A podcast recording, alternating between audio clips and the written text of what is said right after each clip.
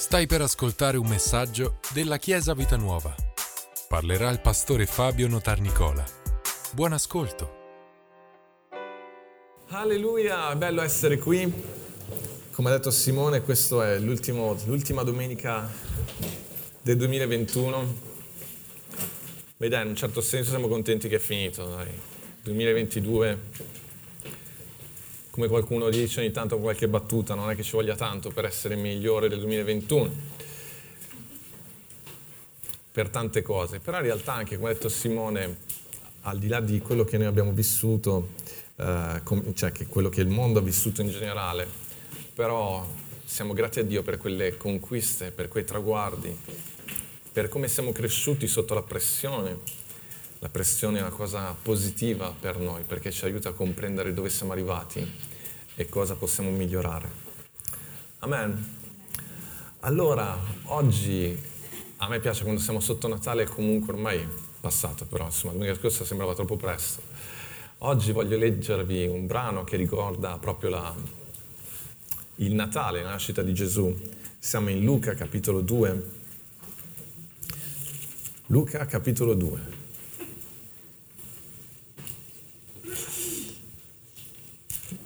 C'è un po' di eco, Francesco, devo... No, sto scherzando, battuta. Luca, capitolo 2. Voglio leggervi dal versetto 1. Dice così.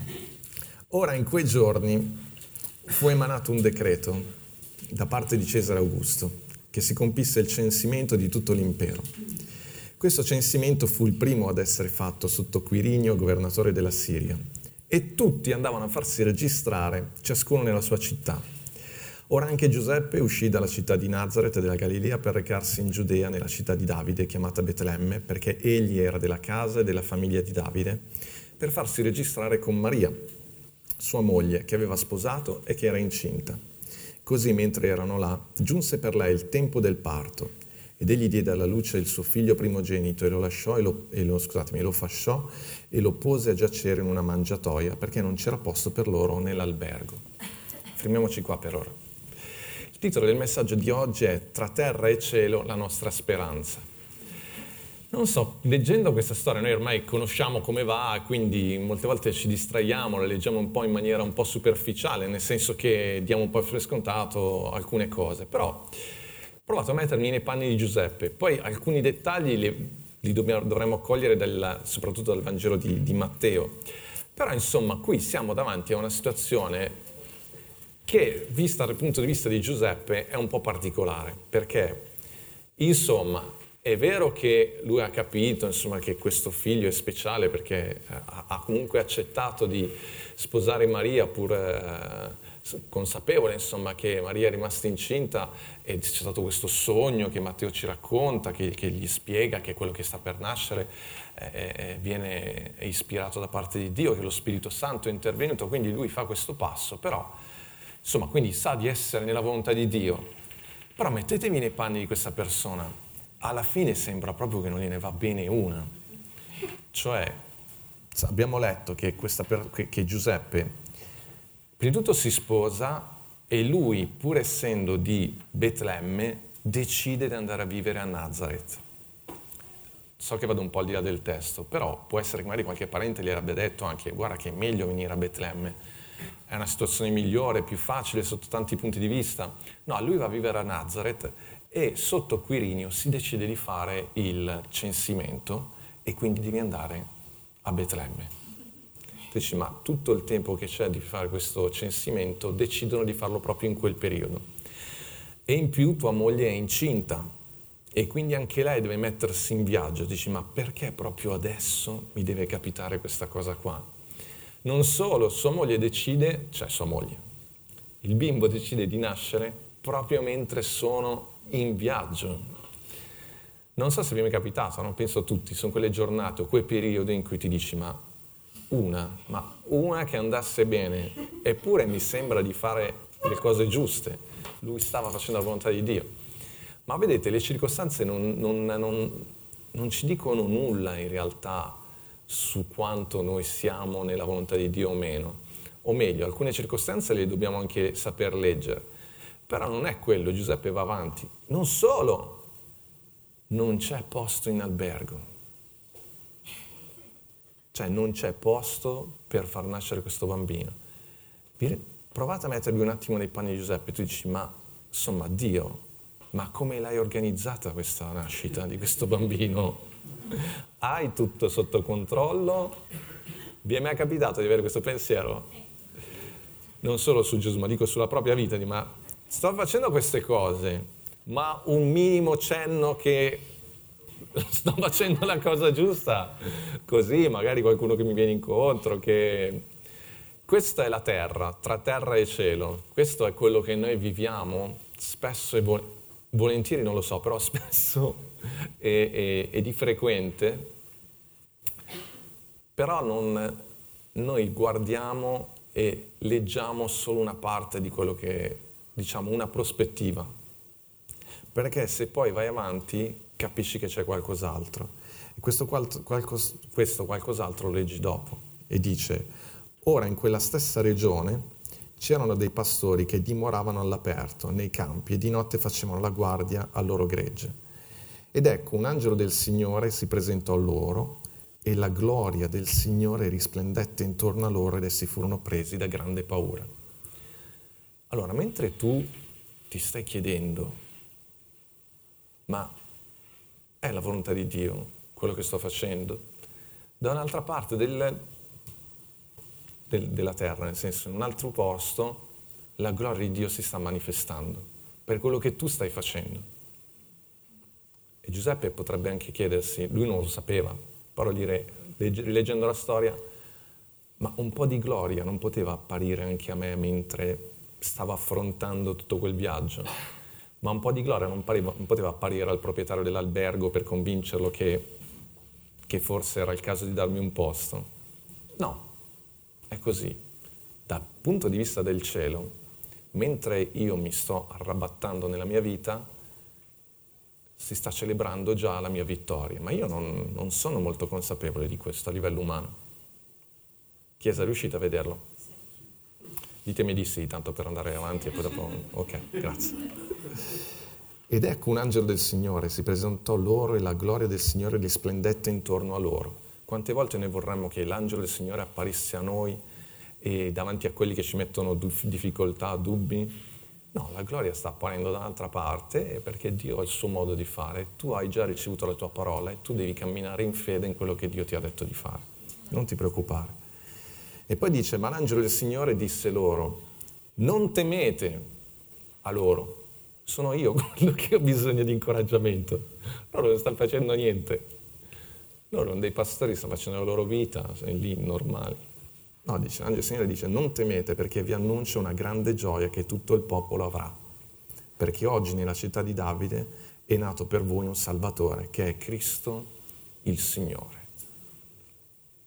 Mentre io sto cercando di capire eh, e di, di, di, di risolvere le situazioni, Dio sta parlando in questo modo a questi pastori. E questo vi servirà di segno voi troverete un bambino fasciato coricato in una mangiatoia.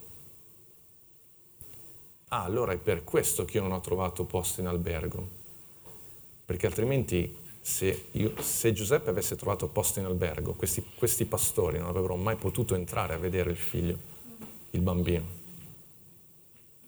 Quindi io sono al freddo perché loro possono venire e vedere il Salvatore. Eh, amen, però sono io al freddo, sono io che... Ci sono delle cose che succedono e accadono che realmente noi a volte non, non, ci, non, non ci spieghiamo, ma dobbiamo avere un po' di pazienza perché Dio sta muovendo le cose e non ci sono solo io. Ecco, questo è il punto. Nella storia che Dio sta scrivendo non ci sono solo io, ci sono anche altri e Dio, papà, si sta occupando di tante cose insieme e se ti sta facendo fare quel percorso ti sostiene, ce la fai, non è un problema non aver trovato posto in albergo, Dio provvede un magari provvede in un modo che tu non, avresti, non ti saresti mai aspettato, magari è un modo inusuale, un modo che il mondo non può capire, ma Dio ha il suo piano. E c'è gioia in tutto questo, è una grande vittoria, forse non ho eh, la macchina come altri, altri, hanno, non ho la casa che altri hanno, non ho, in questo momento non sto vivendo quello che ci si aspetterebbe, ma è un percorso, la mia storia non è finita qua e intanto Dio sta benedicendo altri, sta mostrando ad altri qualcosa di importante. Ed è bellissimo perché dice, questo vi servirà di segno, voi troverete un bambino fasciato, coricato in una mangiatoia, e ad un tratto si unì all'angelo una moltitudine dell'esercito celeste che lodava Dio dicendo, gloria a Dio nei luoghi altissimi e pace in terra, benevolenza verso gli uomini. Qui c'è un'immagine straordinaria perché da una parte Gesù non è, vedete, il fatto di non trovare posto in albergo Prima di tutto ci dimostra che Gesù è nato in una mangiatoia, ve l'abbiamo detto in tantissimi modi, tante volte, non perché fosse povero, perché loro non hanno trovato posto in albergo. La famiglia poteva provvedere, infatti subito dopo eh, si libera la stanza e loro potranno andare in albergo. Quindi non è vero che Gesù è nato in una mangiatoia perché era poverello. Gesù è nato in una mangiatoia perché non c'era posto per lui, che è un simbolo spirituale anche della, uh, della non accoglienza dell'uomo nei confronti di Dio, nei confronti di Gesù. È, la, è, è segno della resistenza, della, uh, del fatto che l'uomo respinge la venuta di Gesù fin dall'inizio, ma non perché Gesù fosse povero poi avrò detto tante altre volte, nel Vangelo di Matteo ci viene detto che ci sono stati i re magi no? che sono andati da Gesù e hanno portato un bauletto d'oro, un bauletto oro, incenso e mirra. Se, eh, se per ogni figlio mi avessero dato un bauletto d'oro, avremmo continuato anche a fare, no scherzo, però non avremmo avuto problemi economici. Il bauletto d'oro è simbolo proprio del fatto che Dio provvede Vedete, non provvede la camera d'albergo, ma provvede, cioè devi capirli questi segni. Ci sono delle volte in cui tu dici, ma perché non hai provveduto a questo? Ma Dio sta provvedendo in maniera miracolosa a qualcos'altro e, e, e, e ti, solo col tempo puoi capire la differenza e il perché. Quindi quello è simbolo della resistenza, della, della non accoglienza dell'uomo nei confronti di Gesù, ma d'altra parte Dio provvede a suo figlio richiamando dei, dei, dei personaggi dal, da, dall'estremo oriente, da un'altra parte, perché Dio sa provvedere. Quando tu sei al centro della sua volontà, Dio muove tutto l'universo per provvedere ai tuoi bisogni non avere mai paura di adempiere la volontà di Dio, di fare un passo verso, verso, la direzione che Dio mette nel tuo cuore, semplicemente per mancanza di risorse, perché Dio sa come provvedere a quelle risorse. Il tuo compito è rimanere nell'ubbidienza, il compito di Dio è provvedere a quell'ubbidienza. Invece noi a volte invertiamo i, i ruoli, noi vogliamo provvedere a quello che serve affinché Dio faccia quello che noi vogliamo. No, no, no, tu fai quello che Dio vuole e Lui provvede a ogni cosa. Ci siamo Chiesa? E questa immagine è straordinaria. E poi è straordinario il fatto che Dio non ha bisogno dell'uomo per accogliere suo figlio. Il comitato di accoglienza è qui. C'è un, un lo vedete, è straordinario, dice all'improvviso si unì all'angelo una moltitudine dell'esercito celeste che lodava Dio. Allora mentre io faccio la volontà del Signore, magari intorno a me a livello umano non vedo nessuno che sta approvando le mie scelte, nel mondo soprattutto, perché nella Chiesa sicuramente credo che sia così, ma nel mondo magari tu fai una scelta e nessuno ti accoglie, le porte si chiudono tutte, non c'è posto per te per questa scelta ma tu devi guardare ad occhi spirituali, guardi il cielo e c'è una moltitudine del cielo che sta lodando il Signore per le scelte che tu stai facendo e per il cammino di gloria che tu stai intraprendendo. Tra terra e cielo c'è la nostra speranza. So che avete mangiato troppo, ma è una notizia strepitosa questa fra terra e cielo c'è la nostra speranza. Io posso continuare a guardare le porte chiuse o alzare gli occhi e vedere che c'è una moltitudine del cielo, degli angeli del cielo che sta facendo festa con me e che sta celebrando il Signore per la via che, che sto intraprendendo. Gloria al Signore. Alleluia. Ed è, ed è, veramente straordinaria questa differenza e la devi vivere, la devi cogliere, devi capire che c'è questa differenza e che c'è questo, questo esercito del cielo che sta lodando il Signore perché è nato il Salvatore, perché c'è un uomo che sta facendo la volontà di Dio e dice gloria a Dio nei luoghi altissimi e pace in terra, benevolenza verso gli uomini. E avvenne che quando gli angeli si allontanarono da loro, eh, per ritornare in cielo, i pastori tra lo, eh, dissero tra loro, andiamo fino a Betlemme per vedere ciò che è avvenuto e che il Signore ci ha fatto conoscere. Andarono quindi in fretta e trovarono Maria, Giuseppe e il bambino che giaceva nella mangiatoia, esattamente come gli angeli avevano detto. Voglio farvi notare anche un'altra cosa, che gli angeli già stanno celebrando la vittoria di Cristo, ma c'è solo un bambino, un neonato non c'è niente ancora di realizzato. Ad occhi nel... Questo è un principio biblico straordinario, importantissimo. Tutto il libro di Apocalisse si basa su questo, ma tutta la parola si basa su questo principio. Tutto è compiuto, anche se ancora tu devi eh, devi realizzare pienamente questa vittoria nella tua vita, ma tu devi camminare con questa consapevolezza che tutto è compiuto. Gli angeli lodano il Signore e questo, questa moltitudine dice gloria a Dio nei luoghi altissimi e pace in terra, benevolenza verso gli uomini pace in terra. Loro vedono l'opera di Gesù compiuta, celebrano tutto questo, ma i pastori vanno e vedono soltanto un neonato in una mangiatoia tu magari guardi la tua vita, stai intraprendendo il tuo cammino col Signore, stai iniziando un cammino, qualcosa che il Signore ti ha indicato, alleluia, la vittoria è in cassaforte, è in cielo, lì nessuno può togliere nulla, nessuno può cambiare nulla e noi siamo qua su questa terra che dobbiamo affrontare le varie situazioni, ma con questa vittoria dentro di noi, questa vittoria dentro di noi, questa vittoria è dentro di me. Dillo, questa vittoria è dentro di me. Questa vittoria è dentro di me. E già io sono più che vincitore in Cristo Gesù, dice la parola. Niente, nessuno può allontanarmi da questa vittoria. Io cammino con la, la, la schiena dritta, lo sguardo verso l'alto, verso l'orizzonte perché questa vittoria è dentro di me e ogni passo che faccio è un passo in vittoria e ogni passo e ogni battaglia che affronto, le battaglie le devo affrontare, ma le affronto con grande fiducia, con grande serenità, perché, perché la vittoria mi appartiene, perché la vittoria è già dentro di me e in questo, nel modo stesso in cui affronto le, le, le circostanze difficili della vita, sono una dimostrazione di questa vittoria che ho in Cristo Gesù. Alleluia. Alleluia, straordinario questo passaggio.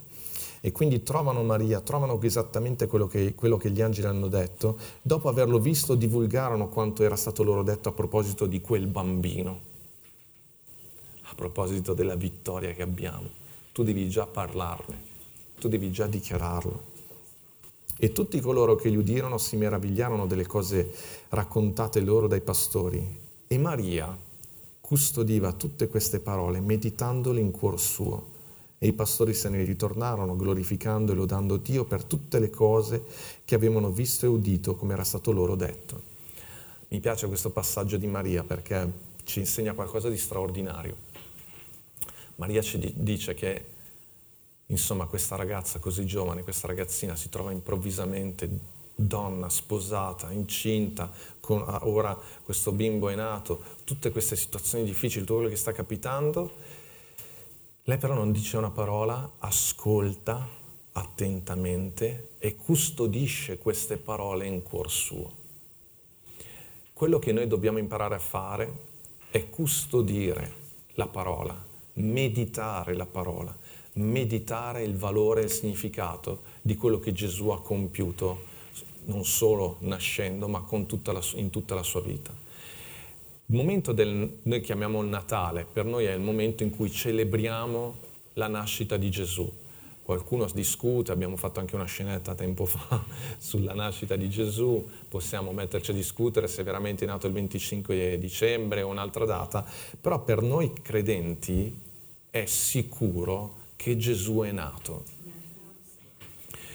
Cosa significa che Gesù è nato? Significa che Dio, la terza persona della la seconda persona della Trinità, Padre, Figlio e Spirito Santo, ora tutto il discorso della Trinità è, è molto complesso, però vuol dire che ciascuna di loro, ciascuna persona della Trinità è totalmente Dio.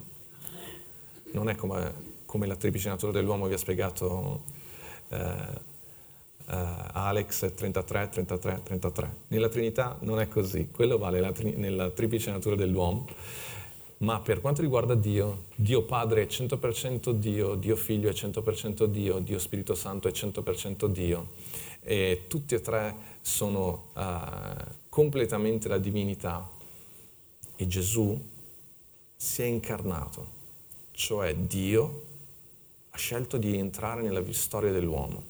Ieri sera per spiegare questa cosa a mio figlio, così mentre prima di, di stavamo parlando, cioè io stavo parlando, lui ascoltava, ho preso un libro, lui sta leggendo un libro e gli ho detto, sai cosa vuol dire che, che Dio è entrato nella storia dell'uomo? Voglio spiegartelo in questo modo, molto semplice Abbiamo preso questo libro, ci sono i vari, vari, personaggi, a lui piace questo libro, poi sono andato a vedere chi lo ha scritto, l'autore.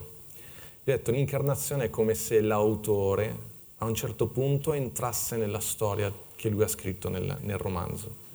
È come se, non so se vi piace qualche romanzo in particolare, eh, è come se l'autore di quel romanzo, ovviamente sempre, quando si fanno questi esempi è sempre calzante non mai al 100% perché va sempre un po' al di fuori della nostra comprensione, però è per, per capire.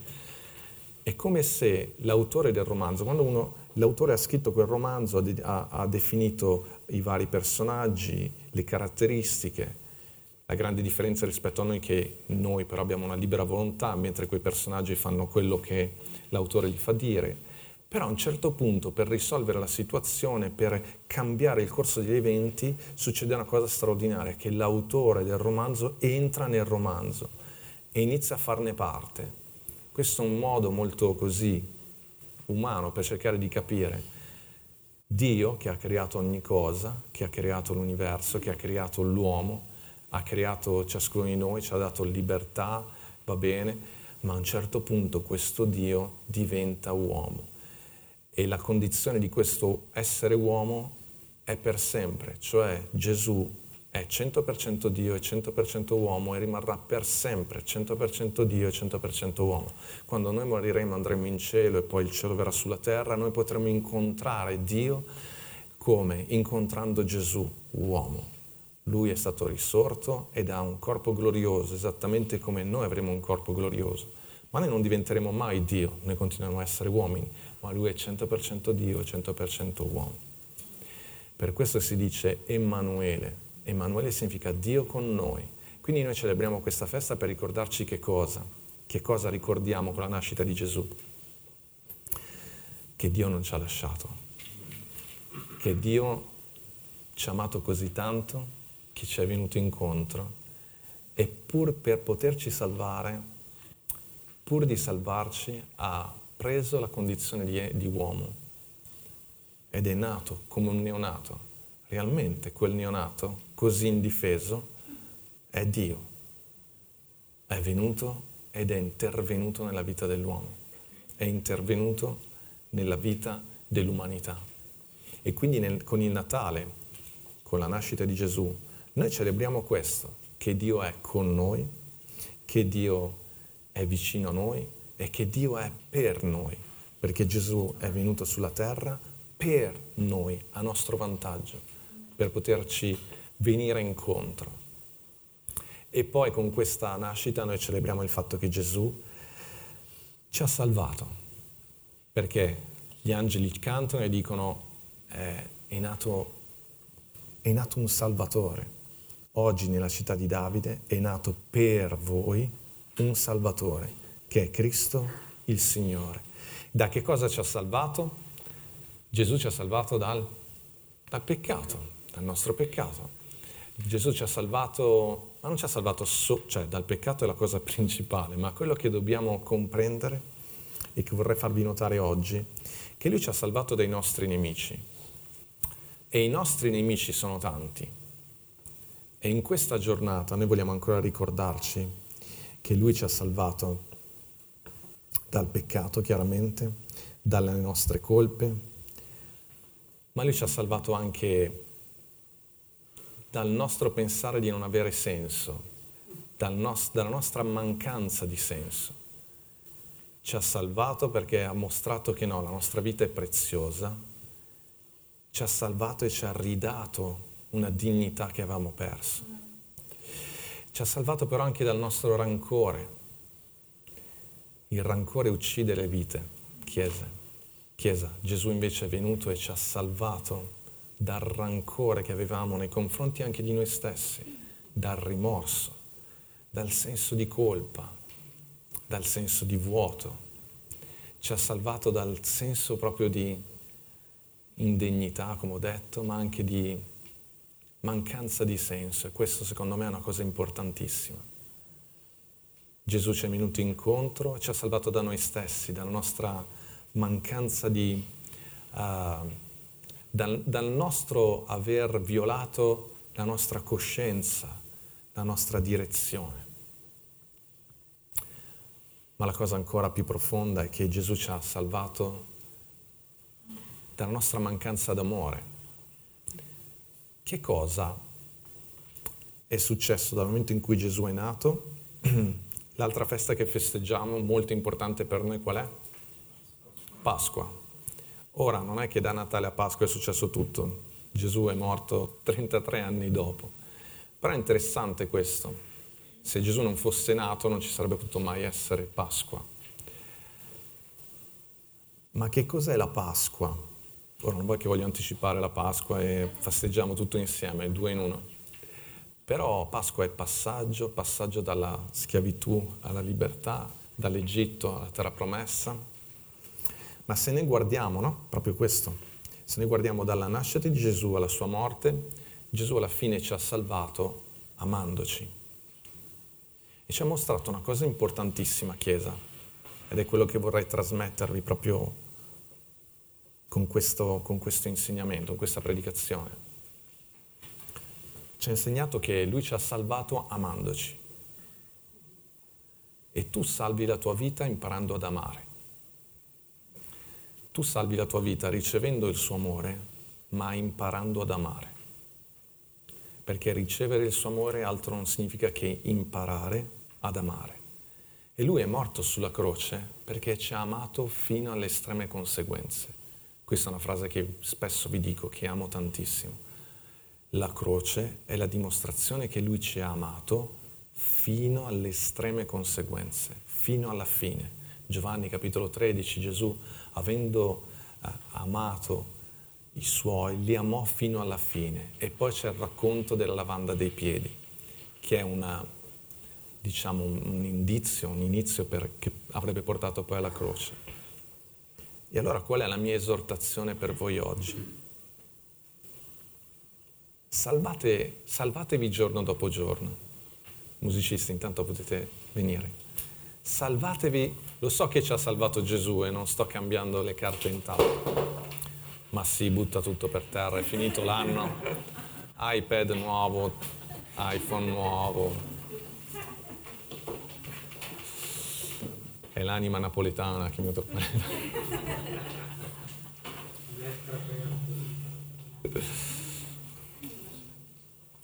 Allora Chiesa, ascoltatemi attentamente,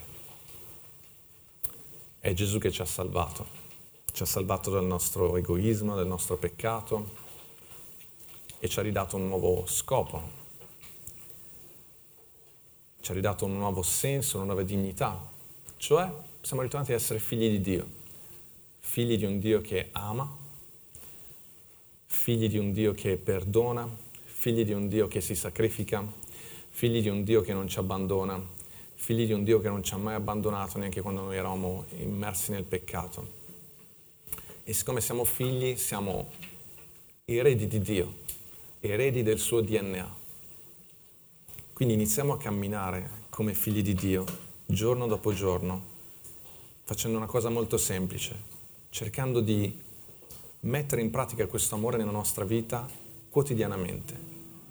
Salvatevi da questa perversa generazione, dice il Signore. Quindi credete nel Vangelo, credete che amare l'altro sia la cosa più importante in assoluto, la cosa per la quale voi siete stati creati. Quindi vi chiedo, salvatevi giorno dopo giorno, fate almeno una cosa in un giorno. E guardate, poi vi piacerà così tanto che ne farete due, tre, quattro, cinque, ma fate qualcosa che dimostri un amore incondizionato nei confronti di qualcuno, soprattutto di quel qualcuno che magari in questo momento è proprio difficile da amare.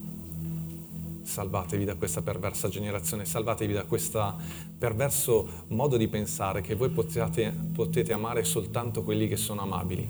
Salvatevi da quel pensiero terribile che che se gli altri non meritano il vostro amore, voi non siete capaci di amare. Salvatevi da quel pensiero terribile che voi non siete in grado di perdonare. Salvatevi da quel pensiero terribile che, che vi piega su voi stessi e non vi apre al resto del mondo. Non, eh, salvatevi da quel pensiero terribile che, che siccome non vedete gli angeli che cantano, Dio non è con voi, Dio è con voi e sta facendo festa per la vittoria che c'è in voi. Dio è con voi perché sa che siete delle persone straordinarie, che avete vinto il mondo, che avete vinto il peccato e che potete amare, potete sperare, potete credere. Questa è un'altra predicazione straordinaria che dovreste andare a riascoltare e che riascolto spesso. Io sono libero e posso amare, posso credere, posso sperare. Io posso essere una persona gentile sempre in ogni momento io posso, eh, posso vivere nella pace, nella gioia, alleluia, nell'amore. Io ho autocontrollo, io posso sempre, sempre essere mansueto, essere dolce, docile, posso essere, esprimere la dolcezza di Dio. Io posso vincere ogni cosa perché è di questo che stiamo parlando, non stiamo parlando di avere ricchezze, non stiamo parlando di avere eh, l'auto più bella di questo mondo, non stiamo parlando di avere successo secondo questo mondo, ma secondo il cielo. Io, io voglio far sorridere il cielo. Io sto, uh, io sto, sono su un palco per il sorriso di uno spettatore solo, che è Gesù, non per altri. Alleluia, Chiesa. Tra cielo e terra c'è la nostra speranza. Alleluia. Grazie per averci ascoltato. Rimani aggiornato attraverso i nostri canali social. Ci trovi su Facebook, Instagram, Spotify e sul sito www.chiesavitanuova.org.